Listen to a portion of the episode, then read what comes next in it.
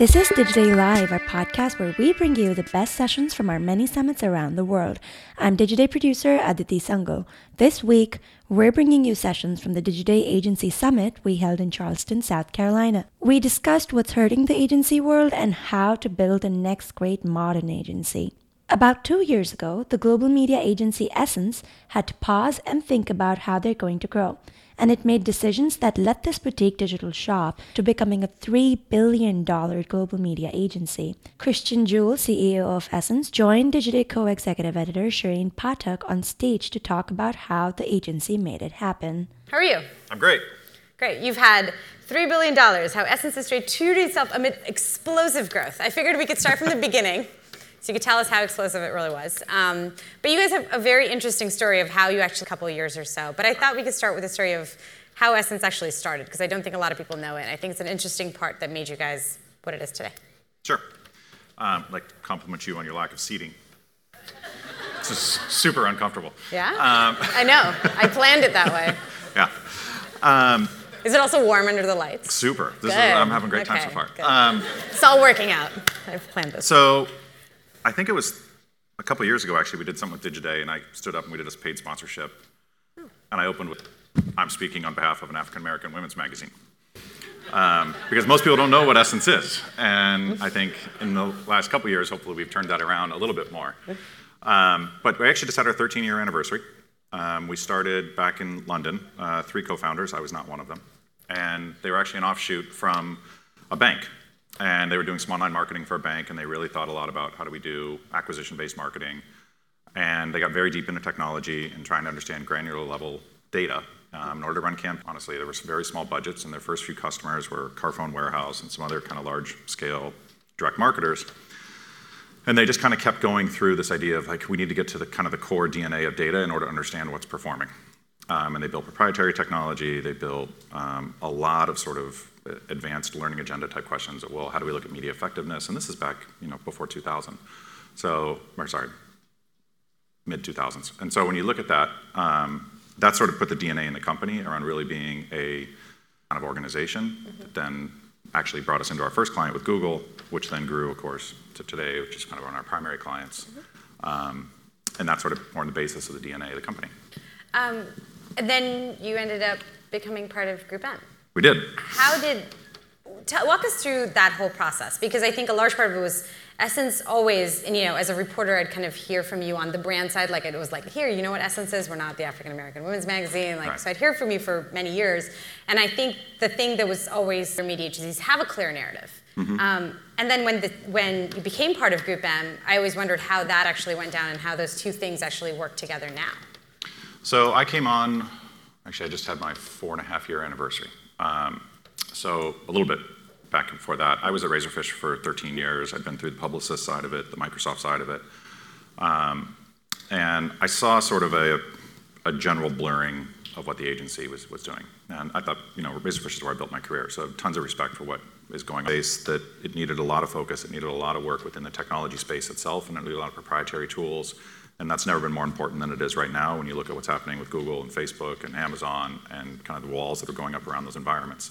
I mean, really, the idea of an agency is to provide value to clients as they're trying to figure out how to connect with their consumers. And it's hard for us to do that if we can't get in and actually provide some level of comparative analysis across all those different areas. So um, when I met the guys at Essence, it was actually Matt Isaacs, who was the, the main founder. Um, you know, I kind of admired what hired our 1400. Um, but it really had that kind of deep technology focus in the business. And what happened about two years ago now is we started to look at what our growth needs were. Um, Google was really pushing for global consistency for us. We had HP at the time, which was also looking for expansion into China, into India, um, into Australia. And we started to look at another one of the founders wanted to leave the company. And so for us, it seemed a natural time to pause and kind of say, okay, what's the right way to grow the company? If I've got all these capital requirements, I've got to open four offices across all of APAC. I needed to open in Canada, same those things. It was a good time to kind of look at the market. So we looked at a variety of different things. We went to private equity houses and looked at could we bring in some, some additional capital that way. We looked at um, strategic investors across all the different holding companies, some non-traditional ones. We looked at the consulting organizations and saw you know what would be interesting there. And we really didn't know what the market would look like for Essence. Um, we had a high concentration of one client, extremely loyal and really good to us, but still high concentration. Um, we had a lot of things going for us. I mean, we were globally on one operating system, mm-hmm. one procedure, running that out completely. We run something called Olive, which is sort of a medium management system that sits on top of all the DSPs and DMPs and everything else that sort of allows us to automate a lot of things that are manual in other agencies. We do that around the world. Um, and to kind of fast forward through the whole story, uh, in the end, um, WPP was incredibly compelling for us. Um, They offered us the opportunity to be our own network within GroupM, um, which was really rare as a digital kind of standalone agency. We didn't do any offline at the time. Um, they offered us arms. Um, they basically said all the things that GroupM's doing. This was before M-Platform, of course, but mm-hmm. you can take or choose what you want. Anything you don't, keep maintain on your own.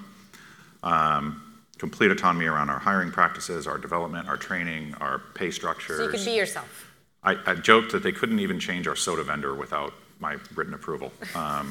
And it was great. I mean, it's really what we wanted. And at the same time then, of course, they allowed me the liquidity to some of the founders that wanted to move on could do that. Um, and they provide us a ton of strategic investment around location. The opportunity in the data world, when you're looking at Group M, who runs about half the world's media. You had the scale. We had the scale all of a sudden overnight, but we still had the protection on the independence. Um, you mentioned uh, Google, Facebook, uh, Amazon. We've sort of been talking a little bit about we've been wondering a little bit if the tides have shifted when it mm-hmm. comes to media, where you know Google and Facebook are finally sort of getting a little bit of pushback. Are they under siege? Where do you sort of see kind of the duopoly, maybe soon to be a triopoly? Um, do you think it's under siege? Do you think that marketers and their agencies might take back power? I mean, I think there's a lot of things going on in the industry right now. That's. Um, I think agencies themselves have to pick a side. And I've always said this. I think you know the idea of agency in principle is rough. Um, so I think understanding where you sit in that. And if you're going to be both, being very open about that. Um, I think that you know trusting Facebook to monitor itself or trusting Google to monitor itself or Amazon and doing their results is tough. I think mm-hmm. that's a place, and I think they're opening up to that. Um, and so I think you know allowing third-party measurement in, comparative measurement is a big thing. Mm-hmm. I think that getting real expertise in those platforms and understanding that these things are really early. Um, I was with one of the very senior engineers at Google the other day, and he was saying, you know, one of the problems um, is that as we develop, I was just asking around you know, set-top box and what's happening around addressable television. He goes, you know, we're going to optimize around this set-top box, but usually, or unfortunately, probably by the time we figure it out, the set-top box will be irrelevant. And all of a sudden, everybody's going to be just casting from their telephone or whatever you know they've got in their device or their device. And he goes, early still, everything is on this.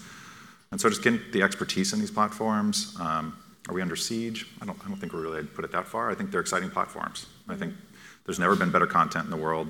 There's never been more easily accessed. I mean, just flying out here, I'm just walking down the aisle of the airplane looking at how many people are watching things in different formats and different ways that used to be completely unavailable. Do you think that then there's a gut-level sort of deficit of trust, especially among CMOs, clients, mark, anyone on the marketing side? Maybe 8%-12%. Somewhere is what generally that. But if you pick up the Wall Street Journal and New York Times, you'll see headlines saying you know, 50% of the overall digital ecosystem is fraud. Um, the industry needs to do a better job of coming out with one set of truth in this. Um, we need to figure out what's really going on in terms of um, in terms of fraud, in terms of what the different levels of fraud are. There's a big difference between brand safety and fraud. And the agencies need to do a really good job of protecting their clients. I would not try to toot our own horn too much on this, but you know, we we have about 1% fraud in the campaigns that we run. Flight checks every time we run a campaign. Mm-hmm. I don't think many agencies have the capability to run those kind of checks for everyone. And I don't think many clients will pay agencies to spend that kind of time doing that. It costs, there's resources that it takes to make those checks happen. Well, compensation is a huge problem in our entire industry right now. Um, getting clients to pay for the value that they want mm-hmm. is something that's really, really important. Let's talk a little bit about how you've shifted in terms of what you're offering to clients. And you've been you've gotten different types of projects. You're doing different types of work now. Um, what is that? You're making more money, and if that's changed some of those compensation issues. Um, well, the most recent configuration around Essence, so about six months ago, so GroupM is comprised of Mediacom, Mindshare, Maxus, Essence. Um, did I miss one? I think I missed one. Um, regardless.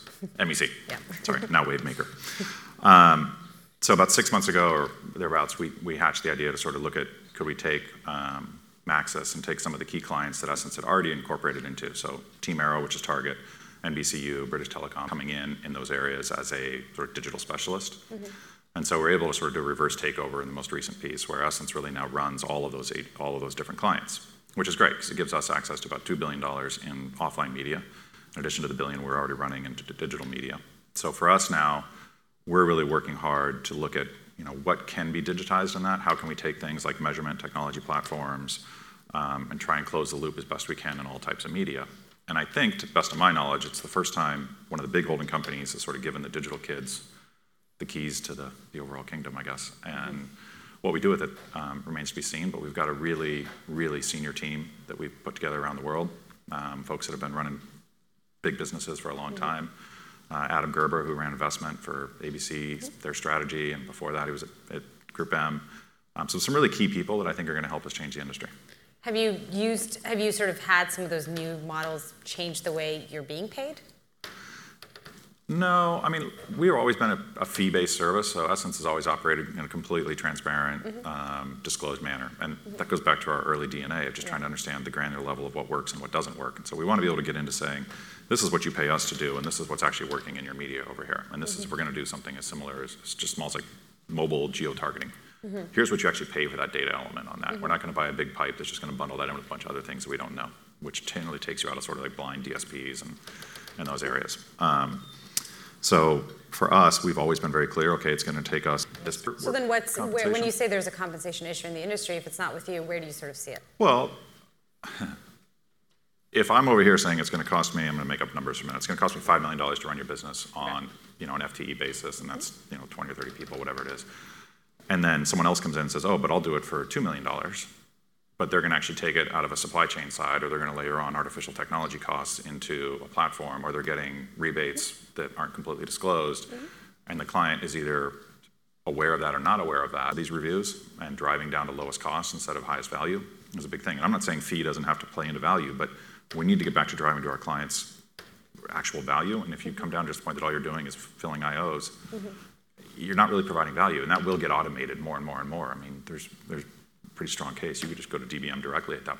And then you're going to see Google start to come around you or Facebook come around you because all you're doing is basically putting a human layer in what's a pretty automated system. Well, I think that's where that's, I think, the argument for a lot of these non-agency entities, whether it's Compset, a lot of that because of they have a ginormous supply chain or logistics operation. And they just they can layer just the agency part right in. I mean, that's do you feel like that is the competitive advantage that they're actually offering? Because they can absorb a lot of those shocks. The fact is, a lot of agency-onlys maybe not be able to absorb a lot of that, which is when you see that, which is why you see the fees being driven down and possibly leading to all these other issues. I mean, as a marketer, I'd be really reluctant to outsource everything to Google or to Facebook or to Amazon. I mean, I just think what we talked about before around the dangers of them providing, and it's hard to make that shift. I would be looking for an agency that can help me understand the effectiveness across all of those, as well as my analog media and all the other places that I'm investing in brand communications. Um, Their advantage, sure. I mean, they offer self-serve platforms. And those can be really good. And it's always tempting, I think, for a marketer to look at, well, why don't I just buy the top three and call it done? And you know, I think it is silly to squeeze an agency out in order to it's the small money, I mean, when you really think about it. Mm-hmm. So as long as an agency can prove its value and actually look at that, and I think the only way you can do that is an agency technology and how you use it. I think looking at your own data and how you use it, looking at the right use of second-party data, third-party data, all of those things become really important. And that's not really going to happen inside the walled garden. They're going to push you further and further into their garden. And I'm not sure that's where all marketers want to be. How has some of those how have some of those shifts actually translated internally? Have you changed the way you work on an internal basis, whether it's reorganizing the company or finding new skill sets that have to do some of those extra things you're doing? I mean, I think it's already been said today. But the hardest thing right now is talent. So we've had to organize. Um, like I said, we went from 300 or 400 people just four years ago to 1,400 right now. And I've got another 350 open recs right now around the world. Um, it's incredibly hard to find good people in this space right now. Um, I think it's a frustrating place to be. There's been articles written all over in the U.K. right now about talent and high-level talent leaving the market, that agencies are tired of getting beat up, that clients are really hard on them, that the procurement cycles are too short, constantly in review. Yeah, we wrote one of them. Yeah. I mean, those things aren't fun. Um, And I think clients have to realize like the more churn in your agency, the worse for them. So I think getting back to, again, value, building relationships with clients. Um, I mean, I'm really proud of the relationship we have with Google. We don't, we're not flawless. When we make mistakes, we try to call ourselves on it. And if we don't, they call us on it. And we talk about how to fix it. Um, and I think we need to get back to those types of things, knowing that long term, we're both trying to do the right thing. Yeah. Um, I think that's hard right now. I think getting back to good people makes a big difference. And holding. we were operated our global average right now is 14% attrition. That's really low relative to the industry. Mm-hmm. We pay highly competitively. We promote about 40% of our promotions come internally, um, and we don't wait for cycles. If we think somebody's ready, we bump them. It's not uncommon. Someone will get promoted two or three times a year. Um, we hire right out of university. We train really well. And I think we have to get back to sort of creating a place like that and talking about people as big agencies mm-hmm. um, in order to create something that people want to stick around for. The talent crisis has been going on for a while, though. I mean, about July 2014, I think I was on stage with Pete Stein at the time, and he told me, and I think this was like a big thing. He was like, Yeah. "Oh, we have 45% attrition or something like that," Yeah. and I was like, "Wow, that, that seems really high." Is it that the agencies have not built a brand that makes people want to work for whatever agency it is, or is it that they're generally not good people out there? Because Well, I was there, with, I was there with Pete when attrition was 45%, and I remember some of the, um, the reasons for that. I think we need to get back to building brands that are growing. We need to invest in people with a plan to grow. I think some of the organizations that are out there are, are creating policies and procedures that are actually meant to create efficiency and not growth. And so prevent things from happening, um, that's a tough cycle, and you got to break it. And I think that's one of the things when we look at, you know, there's a lot of rep- press that got written when Essence came in of trying to get Essence to change Group M, not to make Group M overlap Essence. Yeah. And those are some of the things we've been working on is, you know, how do we release some of this built-up tension that's in the system around almost like pushing it down instead of actually elevating it. Give me maybe one or two things that you've done internally that's just that's just kind of worked. Um, well, we That people take, we take feedback. Honestly, this sounds super hokey, and that was the one picture I was going to bring. We have happiness, four of them. And just every time someone walks by them, it's by the coffee machine, it's by this, they just kind of bang the button. And I get daily reports from all of our people, like, how you feeling around the world? Um, And then what do you do with them? what I, uh, nothing, really. Um, God, people are just really. I actually, every time I visit, I walk by, I bang the green one as many times as I can. Um, no, I get daily Don't let me into your office. I I get- really am in the mood to skew this. No, we look at it, and you know, if something's really spiking, we'll go, well, what's going on in Singapore? We have culture and talent people deployed around the world. I've got 30 people that sit in that department.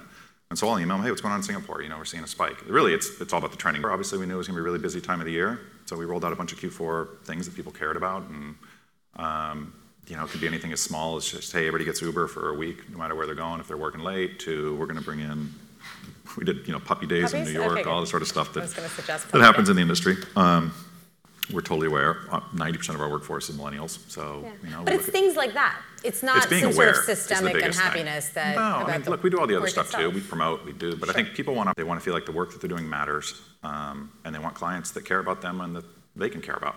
Mm-hmm. And for us, we've been very fortunate with the systems and the clients that we have that we've been able to provide that for our employees. Got a minute or two for questions. Anyone has any for Christian? After this break, Christian will take questions from the audience. He'll talk about how to tread that fine line between proposing a promising future and setting realistic expectations. But right now, a quick break to tell you about Digiday Plus. It's our subscription product where you'll get the Digiday magazine and a lot of valuable research about the industry. Plus, you will get to be a part of exclusive member events and our Digiday Plus Slack channels where we hold town halls with industry leaders and innovators every other week. We'll make sure you'll stay on the pulse of every development in the industry with us. Please sign up. It's at digidayplus.com. Um, you spoke about how it was nice with some of these larger brands to be kind of given the keys to the kingdom, uh, especially from kind of a digital standpoint. Um, I'm curious as to how you kind of navigate the course to get there, because in my experience, especially with the inexperienced clients when it comes to digital media, they will be on either one or two like ends of a spectrum, where, where either they'll be incredibly skeptical of digital because they they're just not experienced with it, or they'll read some articles about it and think it's the greatest thing ever and have absurdly high expectations about it, like thinking they can just toss 500 bucks boosting a Facebook post and within a week get 350k in revenue no matter what the content is. Right. So, how do you kind of navigate that both like proposing a promising future down that road but also being grounded and honest with it, like tempering their expectations? Yeah, it's a good question. Um, I mean, I guess there were a couple pieces to that. One, we had already been engaged at both Target and at NBCU, so it helped us in that sense of coming in and really rationalizing what was working and what wasn't. And obviously, opening movies is a lot different than you know having a big back-to-school season. Um, and retail and entertainment are completely different. For me, coming into Group M and talking to you know Kelly Clark and all the folks that had to go through this whole thing, and even Martin, was not coming in as the hey, you guys. I think there's a tendency in digital to sort of be like everybody else is stupid and we're super smart, and everybody else is old school and we're new school, and really realizing that TV works. I mean, and, and big brands need broad breach media and big impact creative ideas in order to be successful.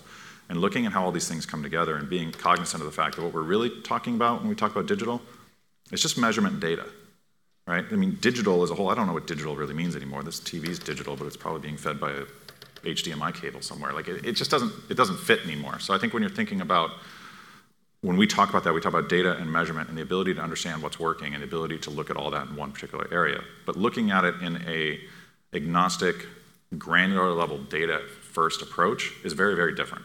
Um, and I think that's the piece that we're trying to drive these clients. And I think when you look at what the potential is for an Amazon or Facebook or Google, I mean, they could snap up a broadcast network overnight. You wouldn't even notice it in their balance sheets. So I think what we have to think about is just sort of how these platforms are going to roll out. I mean, Amazon already did it with NFL, right? So how are we measuring effectiveness on that, on that platform and how can we do that? And I think the people that have been really living in analytics and data and measurement and optimizations have probably a, a, an inherent advantage in that area. Um, 70% of the work that we do is post-campaign. So I think if that's the world you're going to start to live in, and when you talk to CMOs who are sort of aware of that, they're like, oh, this makes sense. I'm not working with an agency that's, you know, thinking everybody else is stupid and they're the smartest. They're just understanding that probably the future really requires an agency who lives in that world um, I think it helps. And for us, that was the approach we took, and we found clients that are um, excited by that vision and believe that that's probably the future for them as well, especially when you're looking at retail, whether it's multi-channel or you're looking at entertainment, where you know you've got so many different um, brand contact points and distribution points around the world. Great, Christian, thank you so thank much. Thank you very much. That's it for this episode. Thank you all for listening. If you like this episode, please don't forget to subscribe to this podcast and leave us a review. We're on iTunes, Stitcher, and Google Play. To learn more about our summits, visit digiday.com slash events. For exclusive member events, sign up at digidayplus.com. And we'll be back soon with another episode.